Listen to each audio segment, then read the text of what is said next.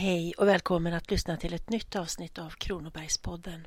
Denna gång med tema historisk utvandring. När vi tänker på den svenska utvandringen till Amerika i mitten av 1800-talet är det nog i de allra flesta fall Vilhelm Mobergs utvandrarserie som först dyker upp. I böckerna Utvandrarna, Invandrarna, Nybyggarna och Sista brevet hem berättar Moberg om hur missväxt och svält när skördarna under flera års tid slår fel drabbar småländska bönder, framförallt gestaltade av Karl-Oskar och Kristina. Och hur de tillsammans med flera andra från sin hembygd i Juders socken väljer att utvandra till det stora landet i väster. Med briggen Charlotta avseglar de från Karlshamn till New York, en resa som tar över två månader och är helt fasansfull och under vilken Kristina nästan dör av skörbjugg. Fortsättningen av berättelsen handlar om nybyggarnas liv i det nya landet där de får göra allt för hand. Röja mark, bygga hus och odla för att få mat. De stöter också på indianer, ursprungsbefolkningen, som är negativa till de vita som kommer och lägger beslag på deras mark. Det är inte lätt att börja starta sitt liv på nytt i ett främmande land, långt borta hemifrån. Inte minst Kristina har svår hemlängtan och därigenom speglar hon många utvandrares eviga dilemma att befinna sig i olika världar, att ha ett ben förankrat i nuets realitet och ett annat i sitt ursprung långt där borta. Men Mobergs utvandrarserie speglar trots allt bara en aspekt av den svenska utvandringen. Det finns många fler. Utvandring skedde inte bara till Nordamerika utan en mer okänd och inte alls lika uppmärksammad sådan ägde rum till framförallt Danmark, Tyskland, Norge och Holland. Och i antal räknat så utvandrade faktiskt fler personer med urbana yrken relaterade till städer och tätorter än rena lantbrukare och bönder. Med urbana yrken avses hantverkare, industriarbetare, tjänstefolk, handlare och servicepersonal och om den senare sortens svenskar som utvandrade något senare, från 1800-talets slut och några årtionden framåt, har Ola Larsmo skrivit i sin roman Swede Hollow, där han med stöd av källstudier och efterforskningar i olika register och dokument har rekonstruerat och återgett flera tänkta livsöden ur den talrika svenska population på uppemot tusen personer som var bosatt i detta gettoliknande område av staden St. Paul i Minnesota. Till skillnad från omvärldens bild av svensken idag som en ansedd och ekonomiskt stabil representant för det framgångsrika västerlandet så var det närmast tvärtom för drygt hundra år sedan. Då var svenskens sociala ställning minsann inte särskilt hög. Den svenska befolkningen i Swede Hollow, som bodde under mycket enkla och närmast slumliknande förhållanden, betraktades närmast som paria och inte förrän en ny invandringsvåg kom från Polen kunde svenskarna klättra upp ett pinnsteg medan polackerna fick befinna sig längst där nere. Innan nästa grupp anlände och den hierarkiska strukturen och synen på en ny kulturell gruppering än en gång förändrades. Inget förblir till all lycka statiskt med stor inlevelse i tänkta erfarenheter och som sagt med stöd i historiska källor som han har vävt in som bakgrund ger oss Lars Mo sålunda ännu en bit av vår utvandrarhistoria. Och fastän den huvudsakligen är en påhittad sådan, även om den är byggd på historiska fakta vad gäller siffror och statistik, så ger den oss ändå i fiktiv form en beskrivning av hur livet faktiskt såg ut för många av våra förfäder vilket inte minst har sin betydelse eftersom en verklig dokumentation i stort sett saknas helt.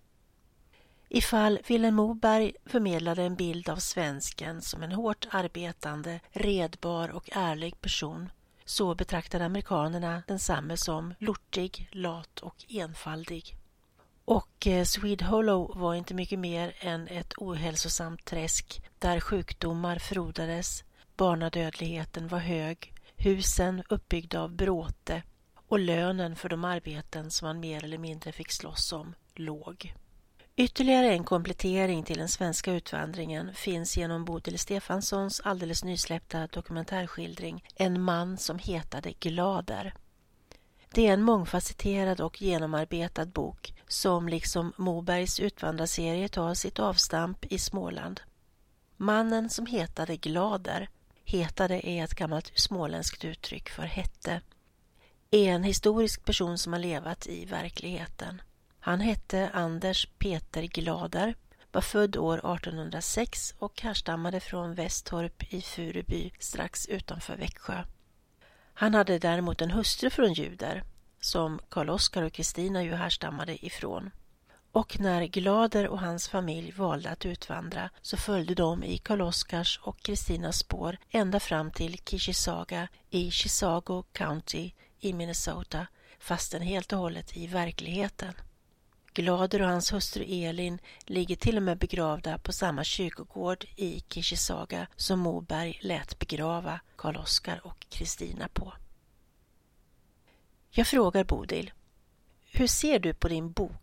Är den en faktamässig fördjupning av innehållet i Vilhelm Mobergs utvandrarserie eller har du tagit med något i den som ytterligare vidgar bilden av den svenska utvandringen till Amerika under 1800-talets mitt? Ja, dels så har jag ju försökt fördjupa vad Vilhelm Moberg har skrivit om.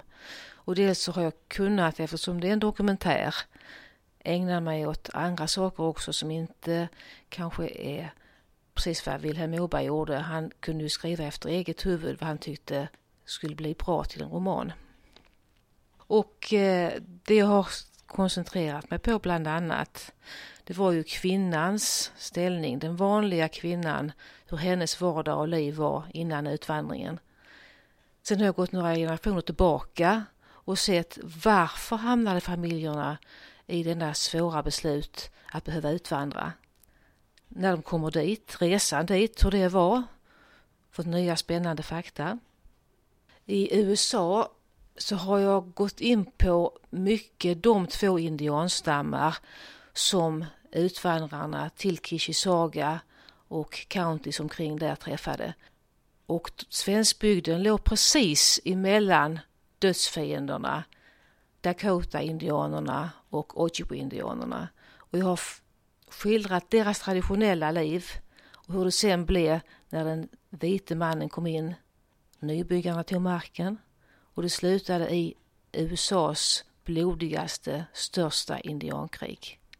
Där Anders Petter Glader, som nämns i bokens titel, där hans två söner och tre svärsöner var involverade. Du skriver också om hur svenska soldater deltog i strider i Nordamerika. Ja, det var ju ganska många svenskar i Minnesota och många av de unga männen och även familjefäder, till och med 40-åringar, som blev vanliga meniga soldater i inbördeskriget.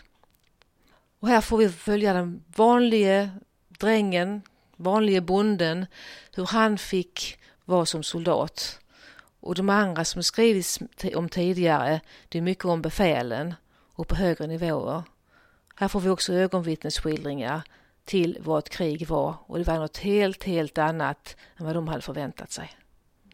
Men du skriver också om många andra ämnesområden i din otroligt omfångsrika och djuplodande bok. Berätta om någonting mer. Eh, kvinnorna, hur de hade det när de blev gravida på 1700-talet, när de inte blev gravida på 1700-talet, när de skulle föda och när de hade små barn, hur livet var för dem. Vi har också skrivit eh, seglatsen över Atlanten. Eh, mycket spännande skildringar, gripande skildringar om en liten pojke, soldatson som blev bortaktionerad vid fem års ålder. Vad som hände honom och hur det kom sig att han också kom över till Kishisaga. Om en soldat, en riktig överlevare, var med i 32 år i alla strider och alla fältslag som Sverige hade då. Hur han blev orgeltrampare, dödgrävare och till slut backstugesittare. Men hur hans son kom över till USA, till just Kishisaga och den första han gick och hälsade på för att få hjälp att överleva vintern, det var just Anders Petter Glader. Och boken handlar verkligen om det allra mesta. Om hur livet gestaltade sig för torpare och lantbrukare i det gamla landet. Om gångna tiders barnafödande på landsbygden, vardagsliv, hushåll och odling, slakt och traditioner, sjukdom och död, dagslönarnas hårda villkor, för att inte säga slavförhållanden och bristande skolundervisning, bland mycket annat. Och på motsvarande sätt vad som mötte invandrarna i det nya landet på andra sidan det stora havet efter den mödosamma överresan. Läsaren får möta många personer och öden. Tidiga landägare, deras markinnehav och utvandringsår förtecknas noggrant. Liksom flera företeelser som det berättas om i detalj och som det inte finns så mycket information om innan. Som till exempel svenska invandrares delaktighet i det amerikanska inbördeskriget, möten med indianer och dessa Anishinaabe eller Ojibwe-indianers historia och kultur samt Zooupproret, också kallat Dakota-kriget år 1862 och hur det påverkade nybyggarna. Och för övrigt många detaljer om hur man konkret framlevde sina liv. Det är faktaspäckat, välskrivet och oerhört gripande och varsamt berättat. Det var bokstavligen med livet som insats som våra förfäder utvandrade. Genom böckerna om Swede Hollow och En man som hetade Glader, båda utgivna helt nyligen, har vår historia om utvandringen till Nordamerika på 1800-talet berikats och nyanserats. Men finns det ytterligare någon aspekt av utvandringshistorien som saknas i våra allmänna och publika skildringar? Jag frågar Bodil Stefansson också om det. Jag tänker att jag får vara så ödmjuk och säga att jag inte vet allting som har skrivits. Men istället får jag tala om vad som förvånade mig. Som jag inte hade varit medveten om innan jag började på den här resan med boken. Och det var hur samhället ville befästa det rådande genom skola, genom lagar, genom sociala normer. Den som ville förändra sitt liv och komma framåt eller uppåt var helt förbjuden genom systemet, hur det fungerade. Och det hade jag ingen aning om att det var så grundfäst. Inga drömmar kunde förverkligas. De allra första nybyggarna, då på 1850-talet, som jag har skrivit om, det var inte de fattigaste, utan det var ofta hemmansägare som sålde vad de hade för att kunna ha råd att resa.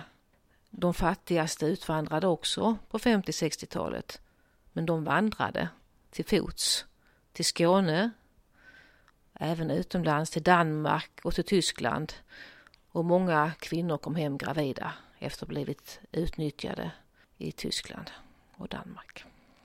Det var hårda tider för både kvinnorna och männen, pigor och drängar i de lägre klasserna.